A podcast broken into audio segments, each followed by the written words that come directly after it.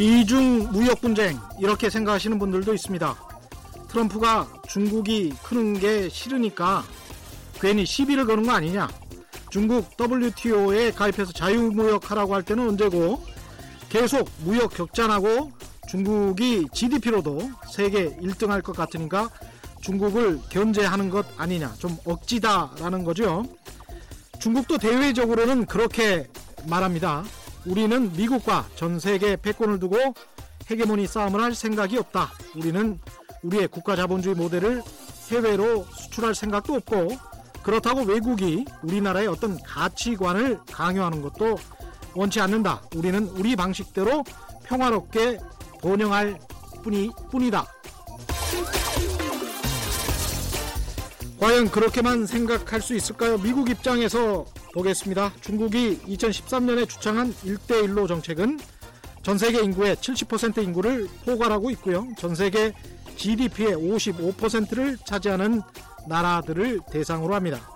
그런 의미에서 중국의 1대1로 정책은 2차 세계대전 직후 미국이 피폐해진 서방국 원조를 대가로 팍스 아메리카나 미국 주도의 세계 평화를 시도했던 첫 출발 마샬 플랜을 연상케 하죠. 2003년 중국이 주도한 아시아 인프라 투자 은행은 또 어떻습니까? 미국 입장에서 자신들이 주도하는 세계은행, 아시아 개발은행의 대항마 개념으로 볼 수밖에 없습니다. 2015년 시진핑이 선포한 Made in China 2025 2025로 중국은 최첨단 IT 기술로도 완전한 독립국을 이루겠다고 선언했습니다. 중국이 전 세계를 향해서 경제, 금융, IT 첨단 기술까지 그 영토를 넓혀가고 있다고 자신들의 주도권을 빼앗으려 한다고 미국이 우려할 수밖에 없는 상황인 것이죠. 그래서 이 싸움 오래 간다고 많은 전문가들이 예상하고 있습니다. 패권이 넘어가는 과정 또는 패권이 지켜지는 과정에서 한국이 한국의 기업들이 그 패권 다툼에 휘말리지 않고 최대한의 실익을 취할 방법은 없을까요? 안녕하십니까. 세상에 이익이 되는 방송 최경령의 경제쇼 출발합니다. 오늘의 돌발 경제 퀴즈부터 먼저 내드리겠습니다. 지난해부터 시작된 미중 무역 분쟁이 올해 미국이 중국의 최대 통신 장비 업체인 이 업체에 대해서 거래 제한 조치를 취하면서 미중 간 기술 전쟁이 시작, 시작된 것이라는 분석이 나오고 있는데요. 오늘의 퀴즈입니다. 아, 미국이 중국의 최대 통신업, 통신업체에 거래 제한 조치를 취했던 이 업체 이름만 맞춰주시면 됩니다. 미중 무역 분쟁에서 가장 뜨거운 감자가 된 곳이죠. 중국 최대의 네트워크 통신 장비 공급업체 어딥니까? 정답을 아시는 분은 짧은 문자 50원, 긴 문자 100원에 정보 이용료가 부과되는 샵 9730번으로 문자 보내주시거나 무료인 콩과 마이케이로 보내주셔도 좋습니다. 정답 보내주신 분들 가운데 다섯 분 선정해서 아임닭 등 간식 세트 보내드리겠습니다. 그리고 어제 말씀드린 대로 어제 이어서 오늘도 미중 무역 전쟁의 현재와 미래 그 사이에 낀 한국 경제의 내일에 대해서 어디에서도 들어볼 수 없는 재밌는 분석과 이야기 진행됩니다. 유튜브 팟빵 파티에서 어, 반복 무한 시청 청취 부탁 바랍니다.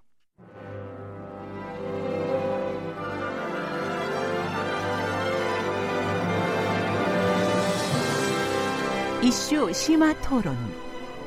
우리 경제 핫 이슈에 대해 최고의 전문가들을 모시고 여러 걸음 깊이 들어가 봅니다. 어제 이어서 이 분야 최고의 전문가 두 분 모셨습니다. 뜨거운 토론이 예상되는데요. 오늘도 중국통 중국 경제금융연구소의 전명서 소장 오셨습니다. 안녕하세요. 네, 안녕하십니까? 세계 경제의 99%는 트럼프에 달려 있다의 저자 곽수정 경제학 박사 나오셨습니다. 안녕하십니까? 예, 안녕하십니까? 예. 트럼프가 지난주에 트럼프 미국 대통령이 우리나라 대기업 총수들을 불러가지고 간담회를 했잖아요. 그런데 이제 뭐 롯데 먼저 부르면서 막 칭찬하고 그 다음에 뭐 삼성 있지, 현대 있지, CJ 있지, 뭐 SK 있지, 뭐 이렇게 하더라고요. 이게 누가 봐도 더 투자라라고 압력을 넣는 그런 걸로 보일 수밖에 없는 그런 상황인데 미중 무역 갈등 사이에 낀 그나마 뭐 화해 제재 동참하지 동참하라 이런 내용 안 나와서 좀 다행이긴 합니다만은 미중 무역 갈등 사이에 낀 우리나라 상황이 굉장히 난처한데 어떻게 해야 됩니까? 우리나라 입장에서는 우리나라 기업들 입장에서는 어떻게 해야 될까요? 이 상황에서 전병수 소장님 먼저 말씀해 주시겠습니까? 네. 그래서 고래 싸움에 새우 등 터질 수도 있지만요. 예. 그래서 우리가 정말로 고민하고 해야 되는 것은 어부지를 어떻게 할 건가를 이제 생각을 해보는 게 중요할 것 같고 예. 등 터지는 고민을 그렇게 많이 할 필요는 저는 없을 것 같아요. 그건 음. 어차피 주어진 거기 때문에. 예. 그래서 우리 같은 경우는 뭐 미국에 수출하는 것은 크지 않기 때문에 이제 예. 중국 전략을 한국 기업들이 어떻게 가져가냐 음. 이게 굉장히 중요한데 음. 저는 이번 미중 전쟁에서 우리한테 주어진 기회는 세 가지가 있다고 보여집니다. 음.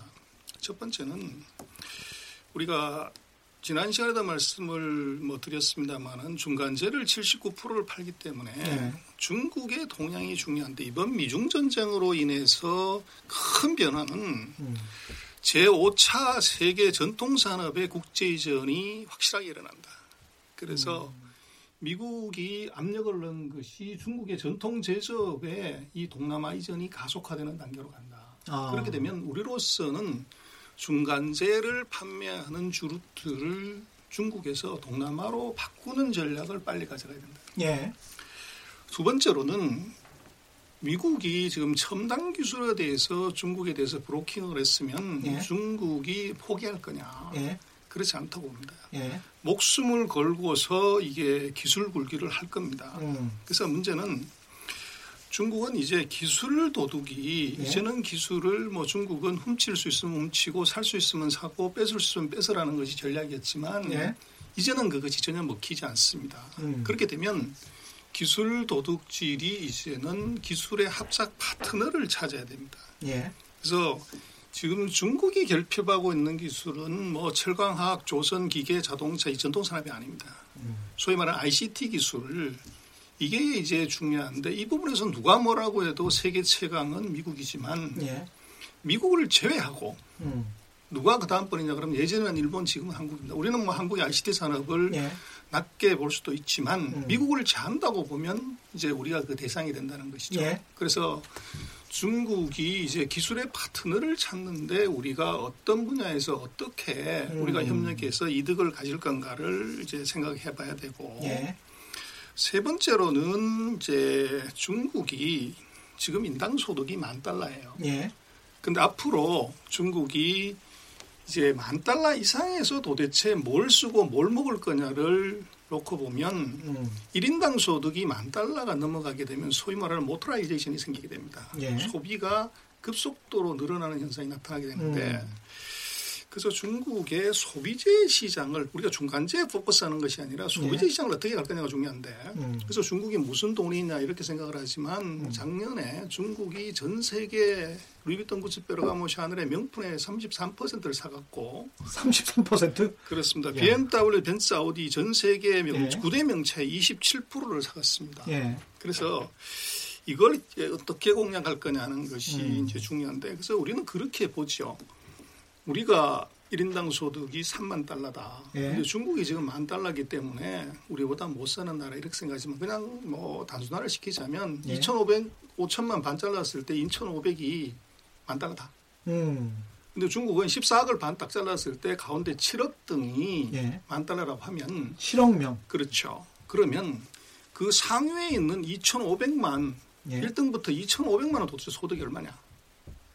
그 상상을 초월한 그래서 예. 이 소비 시장을 어떻게 공략할 거냐는 것이 예. 우리가 이 고민해봐야 될 세 번째 기회고요. 마지막으로 음. 하나를 더 추가를 하자면 지금 한국 기업들은 중국에서 뒤통수 맞고 나왔다. 예. 이제 이렇게 얘기를 많이 하는데 음.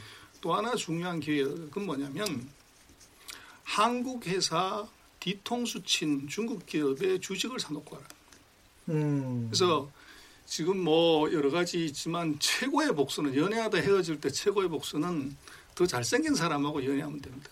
예. 그래서 지금 전통 제조업에서 중국에서 1등은 세계에서 1등이에요. 예.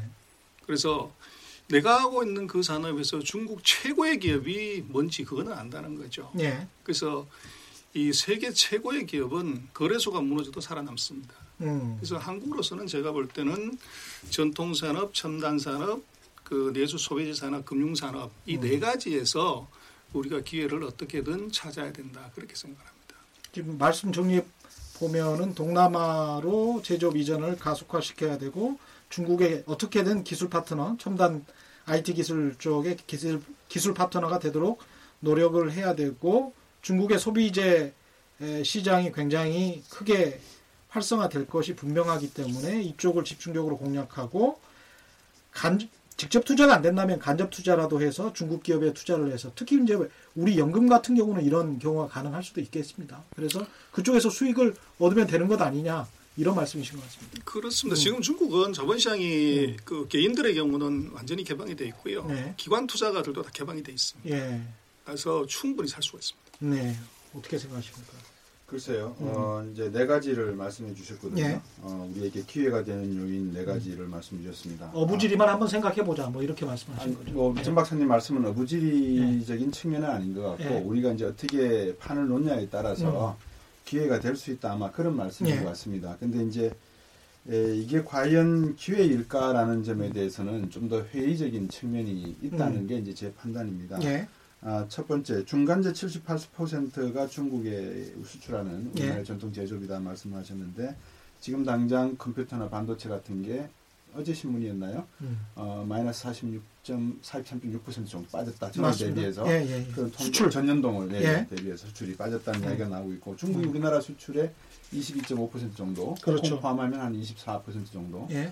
그다음에 동남아를 다 포함하면 동남아를 다 포함하면 아마 한 55% 정도 이렇게 되는 걸로 음. 제가 알고 있습니다. 자, 예. 그러면 이제 중국이 아시아에서 차지하고 있는 비중은 수출적인 측면이 상당히 중요하다. 예. 이제 수출만 놓고 봤을 때. 음.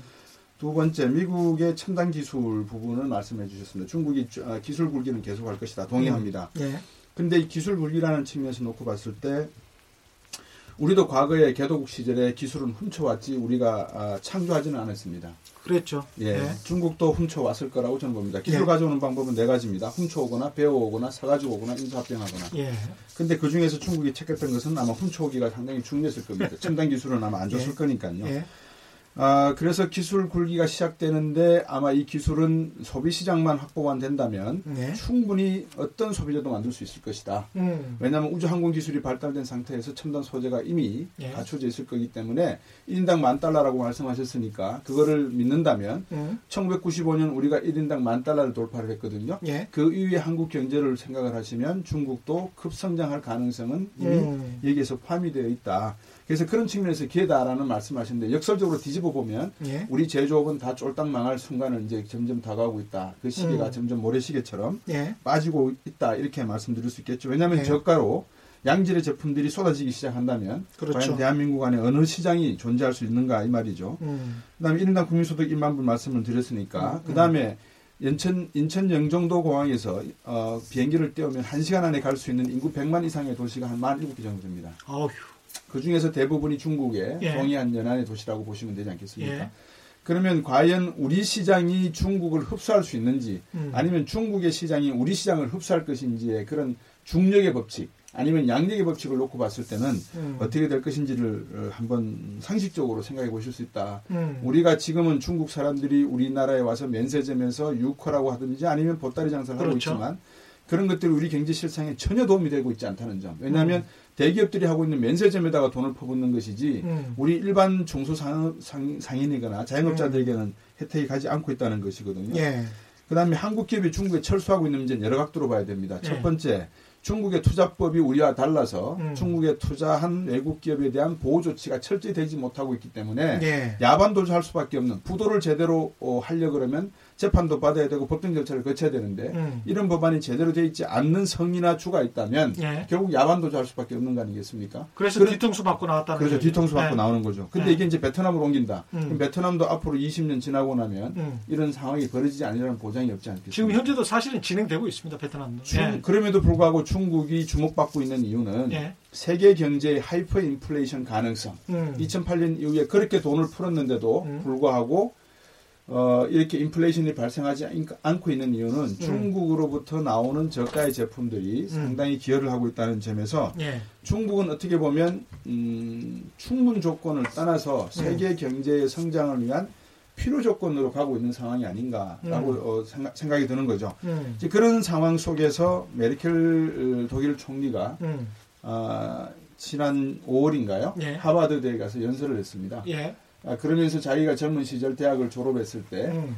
에, 그 베를린 장벽을 보면서 매일 출퇴근하던 그 모습을 연상을 하면서 하버드 졸업생들에게 미래에 대한 그 예. 장벽을 허물어라. 음. 그리고 그 자유를 위해서 나가라는 말을 했단 말이죠. 예.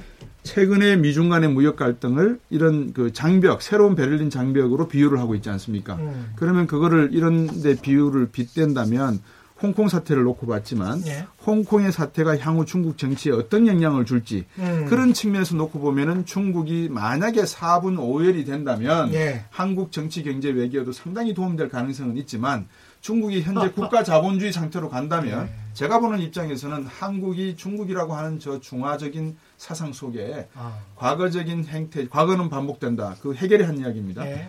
그런 측면에서 놓고 보면은 우리가 중국에 휘말려 들어갈 가능성도 있기 때문에 음. 이거를 기회라고 하기에는 좀 더 민감하고 철저한 준비가 필요한 음, 이야기가 돼야 된다 저는 그렇게 봅니다. 오히려 정반대로 중국 정치가 혼란해서 4분 5열이 되고 중국이 좀 더 민주주의가 되거나 아니면 지금 현재 체제가 바뀌지 않으면 한국에 도움이 될 게 없을 것 같다. 네. 이런 말씀입니다. 어떻게 생각하십니까? 네. 음, 저 중국은요. 음. 3천 년 동안 한 번도 민주주의 한 적이 없습니다. 지금도 음. 마찬가지고요. 네.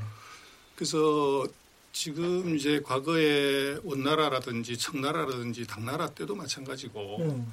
지금도 중국의 주인이 누구냐 그러면 북경이 상징이고 북경의 상징은 자금성인데 네. 자금성 그 대문에 보면 사진이 하나 붙어 있습니다. 음. 그게 이제 문패인데 그 문패에 모택동의 사진이 붙어 있는 거죠. 그래서 자금성의 주인은 모택동인데 모택동이라고 하는 것은 공산당을 얘기합니다. 어. 그래서 중국은 이 재미난 것은 어떤 나라의 국기예요. 네. 어떤 당이 나라를 통치하는지를 그려놓은 나라가 음. 딱한 나라밖에 없습니다. 그게 중국입니다. 음. 그래서 이 중국의 이 체제 문제들은 이제 조금 다르게 봐야 될 필요가 있고 예. 지금 그 홍콩 사태를 이제 많이 얘기를 하게 되는데 예. 저는 홍콩 사태 자체를 조금 다른 시각으로 볼 필요가 있다. 음. 그래서 물론 이제 민주 세력의 승리 또 이제 공산 정부에 대한 이제 한거 네. 성공이라도 볼 수 있지만 저는 중국은 참 무서운 게 뒤끝이 이제 있다는 거죠. 그래서 음. 이번 시위 다음번에 무슨 일이 일어날 것이냐를 봐야 되는데 네. 이번 홍콩 시위 사태가 시진핑의 권위를 굉장히 침해하는 거다 이렇게 볼 수도 있지만 네. 다른 시각으로 첫 번째 이번 홍콩 시위 사태에서 드론이 떴어요. 음. 근데 우리나라에 이제 시위를 모방을 했다고 그러면 마스크를 쓰고 갔을 건데 네. 홍콩 시위자들이 140만이 마이크, 마이크 마스크를 안 쓰고 온 사람들이 많아요. 음. 중국의 안면 인식 기술 지금 세계 최강입니다. 네. 제가 볼 때는 이번 홍콩 사태를 통해서 중국 당국은 700만 명의 홍콩 시민 중에서 이 시위 잘하는 사람하고 아는 사람을 확실하게 데이터베이스 파악했습니다. 이게 무섭다는 거예요. 두 번째. 대단하다. 아휴. 지금 예. 과거에 우산 시위 때 누가 이제 그, 그 문제를 해결했냐 네. 그러면 북경의 당국이 네.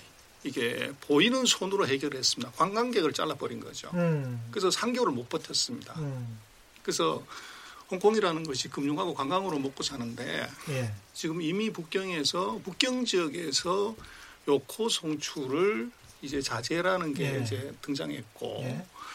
이 시위 이후에 그 요코 성출을 단계적으로 축소했을 때 음. 홍콩이 얼마나 견딜 수 있냐 하는 문제가 있죠. 음. 그리고 더 이제 보면은 이번 사태로 중국의 시진핑 주석의 권위가 굉장히 약화됐다 이렇게 보면 저는 정반대로 봅니다. 음. 강화가 됐다는 거예요. 오히려. 그래서 왜 그러냐면 중국은 일곱 명의 상무위원들이 공동으로 의사결정하는 집단지도 체제인데 네. 거기서 이제 네 명이 동의하면 가게 되는데요. 중국은 그 세 가지 파, 태자당, 공청당, 뭐 상해방. 음. 그래서 최근 20년 동안 중국을 통치했던 것은 상해방인데 음. 이번에 시진핑이 7명의 상무위원 중에서 한 자리를 상해방한테 줬는데요. 음. 중국의 7명의 상무위원은 중국의 31개 성시하고 홍콩을 홍콩 마카오를 서로 구분해서 다스립니다. 그래서 예. 홍콩 지역은 역대로 예를 들어서 대만은 누가 관리를 하냐면 시진핑 주석이 관리를 하고 음. 홍콩 지역은 전통적으로 상해방이 관리하는 지역이에요. 예. 그래서 이번에도 한정 상무위원이 이걸 커버를 하는데 음. 이번에 홍콩의 그 송환법을 이제 승인을 한 것이 음. 최고 지도자가 아니라 이 지역을 책임지는 이제 한정 상무위원이 오케이를 한 거죠. 예. 근데 여기서 판단 미스가 나온 거예요. 음. 그래서 이번에도 그 터졌을 때 누가 이걸 문제를 해결하고 갔냐면 한정 상무위원이 광동성 심천을 시찰했다고 하는데 바로 그 얘기입니다. 음. 그래서 그렇게 느껴보면 이번 홍콩 사태의 책임은 누구한테 있냐고 그러면 결국은 홍콩 지역을 관리하는 상해방의 이게 오류라고 보는 거죠. 음. 그렇게 되면 지금 상해방의 이 중국 정부 지도자의 그 역학 구도에서 이것은 이제 국가의 위신을 계속 떨어뜨리는 굉장히 치명적인 오류가 되고 예. 그렇게 되면 역설적으로 시진핑이 상해방을 컨트롤하는데 아주 좋은 음. 이제 어떻게 보면 계기를 주게 되는 것이죠. 예. 그래서 밖에서 보는 것하고 달리 조금 중국의 내부 사정을 보면 그렇게도 해석을 할 수 있다. 그렇게 말씀드릴 수 있겠네요. 네, 중국이 내부에서 이제 어떤 권력 투쟁을 하고 미국이 앞으로 대선에서 트럼프가 되든 뭐 민주당이 되든 저희 관심사는 결국은 우리 기업이 어떻게 되느냐 뭐 이것인데 현재 상황에서 미국이랑 중국이 손익 계산을 한번 해볼 거 아니에요. 우리가 한번 붙어봤는데 무역 전쟁 비슷하게 해보고 관세도 서로 간에 부과시켜보고 했는데 네. 손익 계산을 해보면 미국 입장에서 중국 입장에서 이것을 계속 해야 되나 말아야 되나 이런 손익 계산이 어느 정도는 나올 것 같습니다. 현재까지 봤을 때는 이게 계산이 나옵니까? 그 미국 입장에서는 계속 그냥 이렇게 가도 된다. 중국을 좀 밟으면서 그리고 우리가 반드시 패권을 지킬 필요가 있다. 이런 손익 계산이 나오면 계속 갈 것이고 그렇지 않으면 멈추겠죠. 어떻게 보십니까? 그 트럼프라고 하는 그 분의 네. 그 전략적인 뭐 싸움의 기술이나 예. 그런 기술 내용을 보면 손자병법에 있는 내용을 상당히 많이 따서 많이 읽은 것 같아요. 예. 그런 내용들이 많이 나오는데 그 중에 하나가 특징이 음. all or nothing입니다. 아우. 전부 아니면 뭐 아무것도 안 하겠다. 예. 전공법을 사실 쓰는 분이고 예. 그러한 과정 속에서 가는 모든 그 어디로 방향이 정해질지 모르는 그 뭐라 그럴까요? 그 임시 방편, 임기응변적인 예. 그런 결정에 많이들 당황해하죠. 근데 저는 상당히 간단하다고 봅니다. 예를 들어 음. 트럼프 대통령이 중국에 대해서 화웨이의 통신 장비의 도적질에 대한 문제점 제기는 음. 2016년에 하웨이가 판매한 스마트폰에서 미국 시민들이 사용했던 여러 가지 정보, 개인 정보를 유출되었던 경험이 이미 미 하원에서 청문회에서 논의가 된 적도 있고 네. 그런 여러 가지 정황들을 가지고 음. 분명하게 말하는 것은 정정당당하게 기술을 개발하라는 내용을 토대로 해서 네. 그게 아니면 미국의 기술적 우위를 인정하는 상황에서 음. 모든 국제 표준화나 아니면 룰 세팅을 미국 음. 방식을 따르는 게 옳을 것이다. 음. 그거를 군사적으로 빗대면 전 세계 미국이 미국의 군사 주요 기술이 존재하고 있는 국가들에 대한 음. 하웨이의 통신 장비 판매는 금한다. 음. 이런 모든 내용들을 아주 친절하게 학교 선생님처럼 1, 2, 3, 4, 5 이렇게 설명하는 게 아니라 네. 이미 너희들은 다 알고 있으니까 내가 네. 지금 핵심만 이야기할게. 네. 포기해라. 아. 이렇게 나가는 거죠. 음. 거기에다 대고 이제 앞에서 말씀하셨지만 음. 그 공천당 출신 음. 또는 태자당 출신이 음. 상하이 반가의 어떤 권력 다툼 속에서 예. 중국 내부의 여러 가지 암, 뭐 권력 그런 분쟁을 중국 미국인들 왜 그걸 지켜보지 못하겠습니까? 예. 저만 하도 어, 작년 6월 달에 중국을 갔을 때, 아, 이게 전봇대에 붙어 있는 옛날로 치면 음. 멸공, 방공 이런 표스터들이 많이 붙어 어. 있으면 간첩 잡자는 거 아니겠습니까? 그렇죠.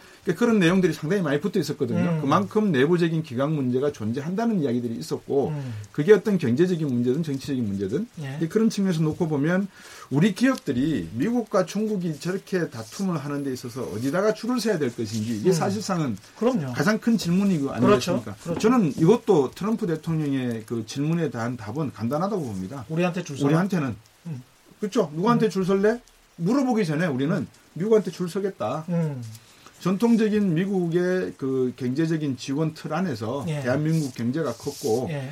청취자분들이 어떻게 들으실지 모르겠지만 현실을 예. 제가 말씀을 드리는 겁니다. 예. 현실을 부정할 수는 없으니까 예. 저만 하도 그렇고 많은 대한민국에서 경제를 가리키고 있는 분들이 미국서 공부를 하고 미국이 세팅해 놓은 경제학 교과서의 원론을 바탕으로 해서 후배들을 가리키고 학생들을 가리켜서 미국 시스템으로 만들어진 공장과 산업 구조와 회계법을 가리키고 있지 않습니까? 그렇죠. 근데 지금 와서 동양식, 중국식의 어떤 회계법과 경영 철학, 물론 중국식 경영 철학도 폴 드러커만큼 못지않은 게 엄청나게 많습니다. 네. 그렇지만 그런 사상을 배, 배경으로 한 새로운 자본의 법칙을 modus operandi라고 해서 운영의 법칙을 따라간다. 네. 네. 이건 한국 경제를 완전히 뒤집어야 되는 거죠. 그러네요. reformatting하고 rebooting해야 되는 거죠. 그러네요. 그러면 단기적으로는 단 음. 중단기적으로는 미국을 따라갈 수밖에 없다고 봅니다. 음. 예, 그거를 분명하게 해주되 예. 암묵적인 방법에서 중국과의 어떤 협력 방법은 필요할지 모르겠지만 그거는 음. 일본을 잘 보면 됩니다. 일본은 음. 마치 아베가 트럼프 앞에서 온갖 쇼를 다 하고 있는 것 보이지만 한 예. 발은 중국에다가 분명히 담그고 있거든요. 맞습니다. 언제든지 미국이 약해지면 우리는 중국으로 간다. 예. 그러니까 일본의 그런 내용들을 잘 들여다보고 음. 한국이 취할 수 있는 전략 전술적인 측면은 저는 많다고 봅니다. 근데 우리 정부나 우리 기업 입장에서는 뭐라고 말 한마디라도 할 필요는 지금 없는 상황 아닙니까? 그냥 조용히 있으면서 그 사람들이 뭐라고 하면 아 알겠습니다 하고 또 미국이 뭐라고 하면 또 아 알겠습니다 하고 그럴 수밖에 없는 그래서 거예요. 그래서 우리 정, 전 소장님도 예. 계시지만 이런 거죠. 예.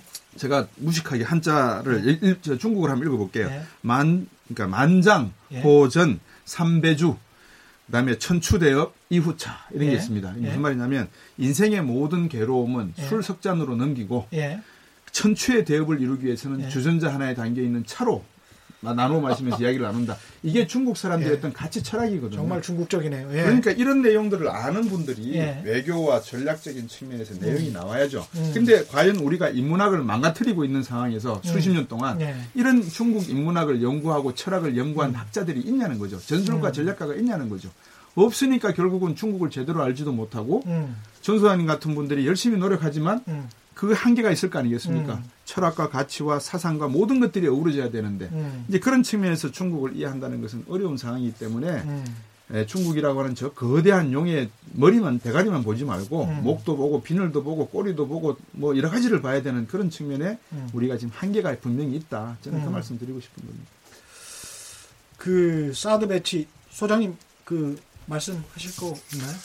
어 지금 그 이번 전쟁에 예. 이제 승부가 어떻게 났냐인데 음. 지금 이번 전쟁은 트럼프 입장에서는 무역으로 이게 시비 걸고 음. 기술로서 목을 조르고 음. 금융에서 돈을 털어가는 것이 이번 전쟁의 마스터 플랜입니다. 예. 그래서 지금 승부를 계산하면 음.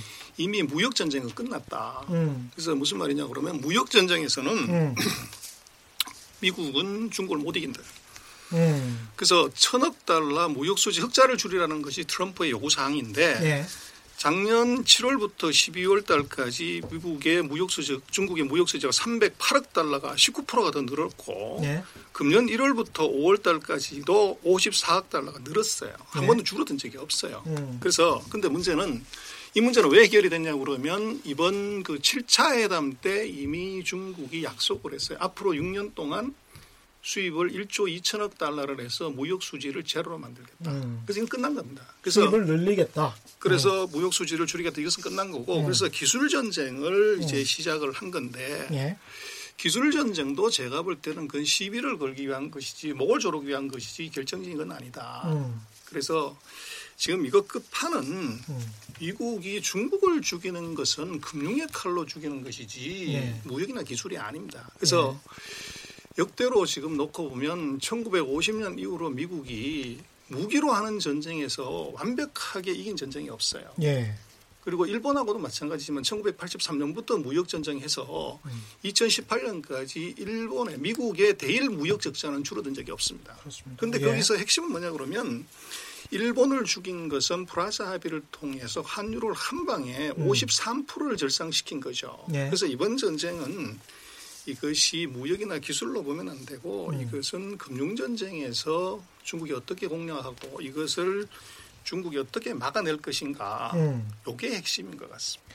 근데 중국 같은 경우에 미국의 가장 큰 채권국이고요. 미국 재무부 채권의 가장 큰 채권국이어서 그 정도 미국의 어떤 금융 압력을 이겨낼 상황은 된다라고 보는 시각도 있고 그 다음에 이제 위에나 절상 문제 같은 경우도 계속 미국이 요구를 하고 있지만 그럼에도 불구하고 알게 모르게 홍콩 금융시장을 통해서 중국이 위에나를 조절하고 있다라는 것은 굉장히 좀 잘 알려진 사실인데 이런 상황에서 미국이 뭘 할 수 있을까요? 금융으로 조른다면? 그 사실 많은 분들이 이제 음. 화폐 전쟁이다. 결국 네. 이거는 환율 전쟁이나 통화 전쟁이 문제의 본질인 것 같다라고 네. 말씀들을 하십니다. 어, 뭐 틀린 말씀은 아니죠. 그런데 자 미국과 중국이 서로가 지금 존재하지 않는다면 살아남을 수 있는 국가가 누가 있을까 한번 생각을 해보면 저는 존재할 수 있는 국가가 별로 없다고 봅니다. 네. 만약 중국이 무너진다? 그럼 음. 미국은 괜찮다? 저는 또 그렇게 보지도 않습니다. 음. 과거에 91년도 구소련이 붕괴될 때, 에, 그 미국이 지탱할 수 있었던 힘은 어, 상당히 그동안에 예행 연습을 많이 했던 부분이 있을 거라고 저는 보여집니다. 음. 예를 들면 6조에서 8조를 풀 수밖에 없었던 그 어, 내용은 1991년 이전 5년 전부터 시작됐던 신자유주의 물결이 결국 구소련 체제를 붕괴를 시켰고 붕괴시키면서 25억의 사회주의 경제 체제에 있던 국가들이 시장 경제 체제로 들어오면서 네. 갑자기 늘어난 달러화에 대한 수요로 인해서 음. 달러 값은 상당히 상승을 했고 네. 달러 가치는 상승했으니까 미국 소비자들은 상당히 달러를 즐길 수 있었고 네. 그래서 하이퍼 인플레, 인플레이션이 발생할 수 있었음에도 불구하고 음. 중국으로부터 들어온 저가의 상품들이 그러네. 그거를 눌렀고 음. 이제 그런 측면에서 놓고 보면 중국과 미국이라고 하는 것은 어떻게 보면 순망치한 자기들이 잘하는 예. 북한과의 관계처럼 예. 순망치한의 관계가 되었다. 이제는 뭐 얽히고 설켜 가지고 음. 어디서 실타래가 얽혀 있는 건지는 모르겠다. 그런데 왜 이 둘이 이렇게 번잡 복잡하게 음. 다투느냐 아니면 네. 다투는 것처럼 보이느냐 트럼프 때문에 그러냐 아니면 트럼프가 아니었다 그러면 이런 문제가 없었을까라고 음. 놓고 봤을 때 미국은 분명히 중국에 요구하는 메시지가 있을 것 같습니다. 음. 그거는 이미 IMF라든지 금의 보유라든지 여러 가지 측면에서 놓고 봤을 때 통화량 측면에서 중국이 미국의 통화 기축 통화 지위를 뺏어갈 수 있다는 것은 전쟁을 통하지 않고서는 좀 불가능하다고 봅니다. 예. 그건 이미 주어진 기본 조건이라고 보여지거든요. 예. 그러면 중국이 이것을 뺏어갈 수 있는 방법은 뭘까요? 열심히 뭐 위안화를 그렇죠. 예. 열심히 수출을 해서 예. 중국의 경제적 규모의 입지를 음. 확충시키는 것밖에 없지 않겠습니까? 그렇죠. 그 야금야금 먹어가는 거죠. 예. 이제 그 방법은 미국 입장에서 안 되겠다 그래서 전 소장님 말씀하셨지만 음. 1차적으로 승부가 끝났다 그러면 저는 승부가 아직 끝나지 않았다고 보는 거예요. 무역 전쟁은 승부가 끝났다라고 말씀하셨는데 예, 예. 저는 아직까지 ING다 음. 진행형이다. 음. 그러면 통화 전쟁이라고 하는 것은 음. 기본적인 거기 때문에 이거는 끝도 시작도 없고 그렇죠. 지속적으로 갈 수밖에 없는 내용이라서 예. 우리 기업이 어떻게 될 것인가는 문제를 끊임없이 자꾸들 물으시는데 음. 우리가 금융을 제대로 할 수 있겠습니까? 그러면 기술 전쟁을 제대로 할 수 있겠습니까? 그렇잖아요. 아니, 뭐 그렇죠. 뭐, 다 종속적이기 때문에. 자, 종속적이기 때문에 그렇죠. 네. 시장을 놓고 봐도 중국의 네. 시장을 무시할 수 없고 네. 기술적인 측면을 놓고 봐도 미국을 능가할 수가 없고 그럼 한국 경제는 어디로 가야 되는가? 음. 근데 왜 이 질문을 음.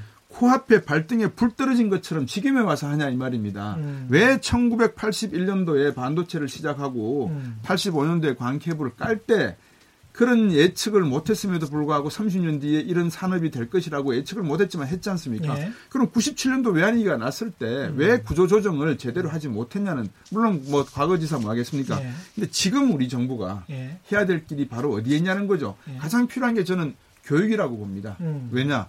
AI를 하고 싶다. 음. IoT를 하고 싶다. 디지털 산업을 하고 싶다. 사람은 장비는 누가 움직이죠? 예. 그러면 공과대학 지금 전부 다 의사 되고 변호사 되려고 하는 이 세상에 음. 정부가 가장 중점을 둬야 될 게 카이스트 2를 만들어야죠. 카이스트 예. 비전 버전 2.0을 만들어야죠. 음. 그래서 새로운 공부를 할 수 있는 여건을 만들어서 미래 세대들에게 미국과 중국 틈 사이에서 그나마 우리가 찾아갈 수 있는 것을 찾도록 하는 노력이 있어야 되는데 예. 그게 20년 노력해야 되는 거 아닙니까? 그렇죠. 그러다가 망하는 기업도 있을 거고 음. 뭘 하는 겁니다 지금. 음. 그러니까 우리 정부와 기업들이 음. 삼성은 그러죠 큰 소리 치죠.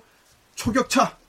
예, 네, 초격차. 네, 네. 중국이 11차 5개년 계획, 전 소장님 너무 잘하십니다. 11차 5개년 계획부터 시작해서 음. 15년 동안 반도체 산업에 쏟아부은 액수가 얼마입니까? 그게 중국이 5년 안에 삼성의 반도체 디램이나 랜드를 따라가지 못한다? 음. 저는 그렇게 보지 않습니다. 그러면 아. 반도체도 따라잡힐 것이다. 그래서 시스템 반도체로 간다. 즉 자동차, 전장산업 반도체 가겠다. 음. 근데 기술이 있어야 가죠. 음. 말로 기술합니까? 그러면 사람이 있어야 되는데 빨리 사람을 보내서 훔쳐오든지 기회를 기술을 사가지고 오든지 배워오든지 해야 되는데 음. 그런 교육 시스템부터 시작을 해야 된다. 자꾸 뭐 기술 우리가 어떤 기회를 갖느냐, 우리가 어떤 뭐 전략을 세워야 되는데 다 그것의 모든 것의 기본은 사람이 있다. 음. 그래서 우리는 빨리 교육 시스템부터 바꿔서 어, 이런 인재를 양성할 수 있는 기본 구조를 만들어야 된다라고 저는 뭐 너무 비관적으로 보시는 것 같기도 하고 왜냐하면 삼성전자 같은 경우에 하만을 인수할 때 한 9조짜리를 인수했잖아요 자동차 네. 전장업체를 그런데 이제 삼성전자가 가지고 있는 돈을 계산을 해보면 그런 회사를 한 10개 정도는 인수할 수 있는 상황이잖아요. 하고도 남죠. 예. 그렇기 때문에 그리고 매년 벌어들이는 돈이 뭐 못해도 20조, 30조 정도는 되니까. 그 부분에 제가 한 말씀 드릴게요. 예. 독일의 많은 AI 기업들이 예. 로봇 기업들이 예. 중국 기업들을 한테 매각을 해버립니다. 뭐라 예. 그런 줄 아시, 아십니까? 예. 독일 기업들이 야 중국 기업들에게 왜 로봇 산업을 매각해? 예. 더 좋은 기술을 만들어내면 되지. 아. 그러면 삼성전자가 예를 들어서 음. 독일 기업을 인수를 했다. 음. 제대로 경영을 할 수 있을 거라고 보십니까? 삼성의 야. 문화로? 예. 돈만 있으면 뭐합니까? 머리가 지금 텅텅 비어 있는데. 치명적인 얘기인데. 전 소장님 어떻게 생각하십니까? 예. 음, 기회는 뭐 항상 있는 거고요. 예. 그래서 그 기회를 어떻게 이용하냐는 건데 음. 우리로서는 이제 중국을 어떻게 이용하고 거인의 어깨 위에 올라갈 거냐가 그게 중요한 것 같아요. 예. 그래서 중국이 지금 미국이 왜 기술로 저것을 공격하냐 그러면 음. 중국의 치명적인 아킬레스건이 기술이기 때문에 그렇습니다. 예. 그래서 중국이 최근 40년 동안 어떻게 이제 이게 기술을 얻었냐 그러면 답은 살을 주고서 뼈를 얻는 전략이었습니다. 예.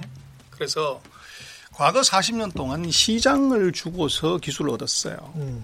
근데 지금부터는 이게 시장이 아니라 금융을 주고서 기술을 얻습니다. 음.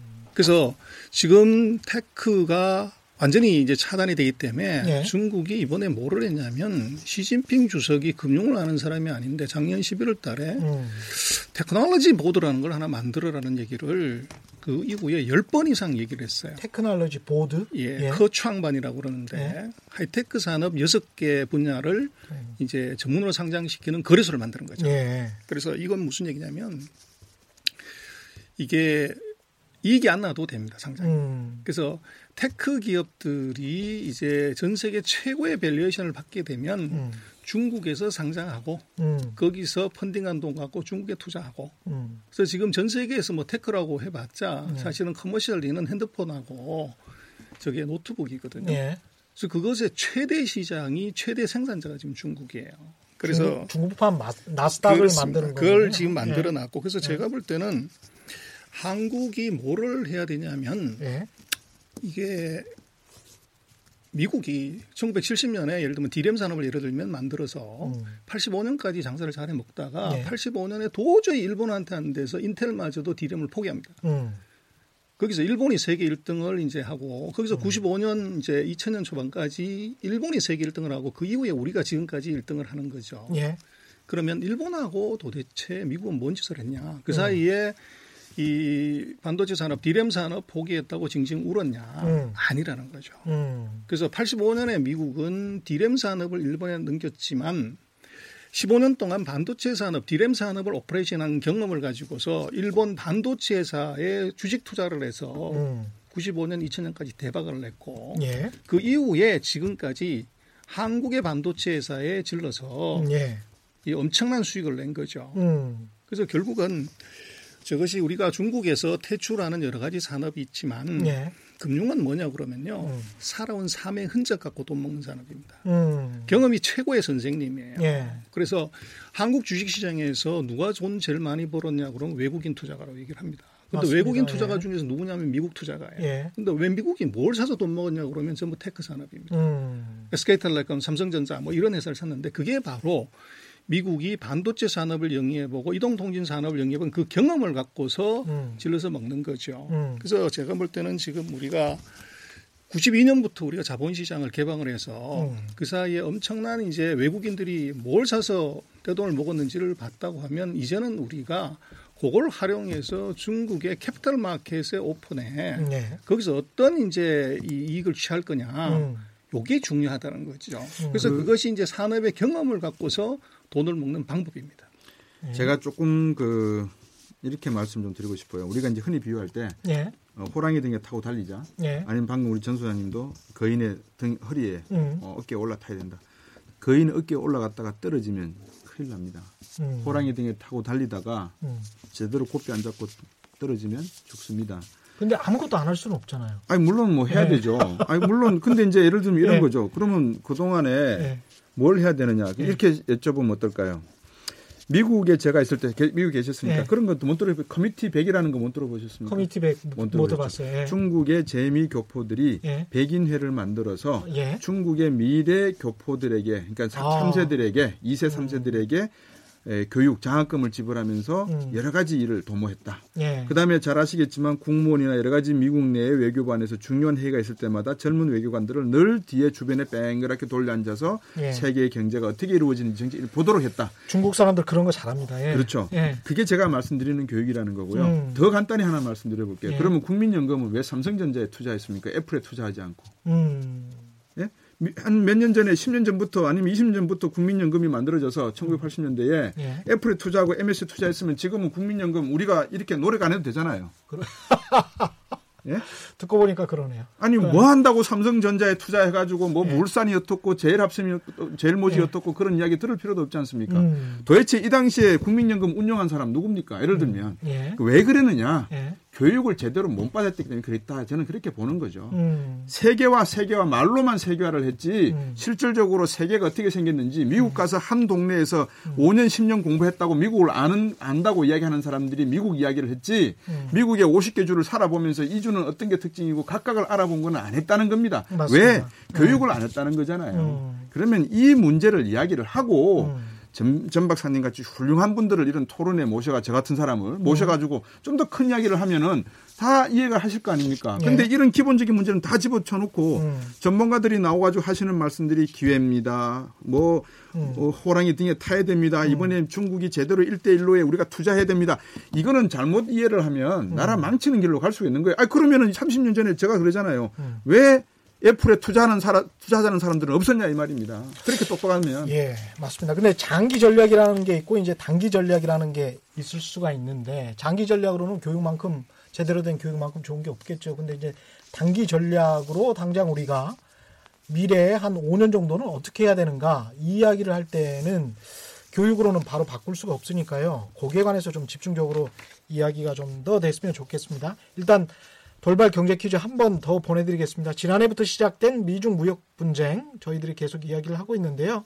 올해 미국이 중국의 최대 통신 장비 업체인 이 업체에 대해서 거래 제한 조치를 취하면서부터 시작됐습니다. 이 업체 이름만 맞춰주시면 됩니다. 오늘의 퀴즈입니다. 미중 무역 분쟁에서 뜨거운 감자가 된 중국 최대의 네트워크 통신 장비 공급 업체 어디입니까? 정답을 아시는 분은 짧은 문자 50원, 긴 문자 100원에 정보 이용료가 부과되는 샵 9730번으로 문자 보내주시거나 무료인 콩과 마이케이로 보내주셔도 좋습니다.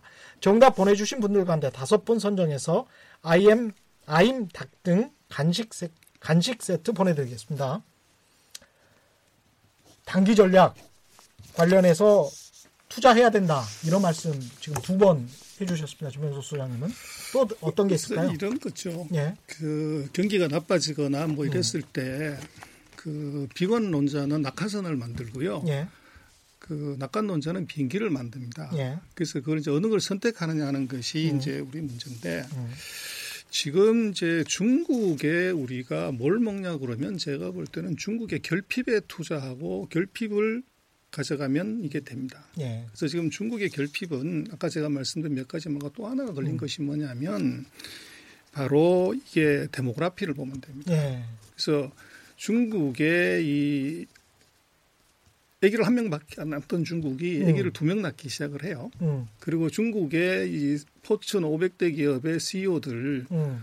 전 세계 부자들 랭킹에 한국보다도 월등히 랭킹이 높은 중국의 부자들의 평균 나이가 지금 56세입니다. 예. 10년 지나면 이제 돈 있는 사람들이 늙어가는데 제가 예. 볼 때는 우리가 중국의 결국은 그 베이비 산업을 어떻게 이제 우리가 공략할 거냐 하고 예. 실버 산업을 어떻게 공략할 거냐가 이게 굉장히 좋은 이제 비즈니스고 음. 이게 반도체보다도 월등히 더 큰 산업입니다. 예. 그래서 그 부분을 어떻게 우리가 공략할 거냐는 것이 중요해 보입니다. 예, 오늘 뭐 시간이 거의 다 돼서 좋은 말씀 더 이상 드릴 수 없겠습니다. 오늘 두 분 말씀 감사하고요. 지금까지 전병석 중국경제금융연구소 소장님과 박수정 경제학 박사와 함께했습니다. 고맙습니다.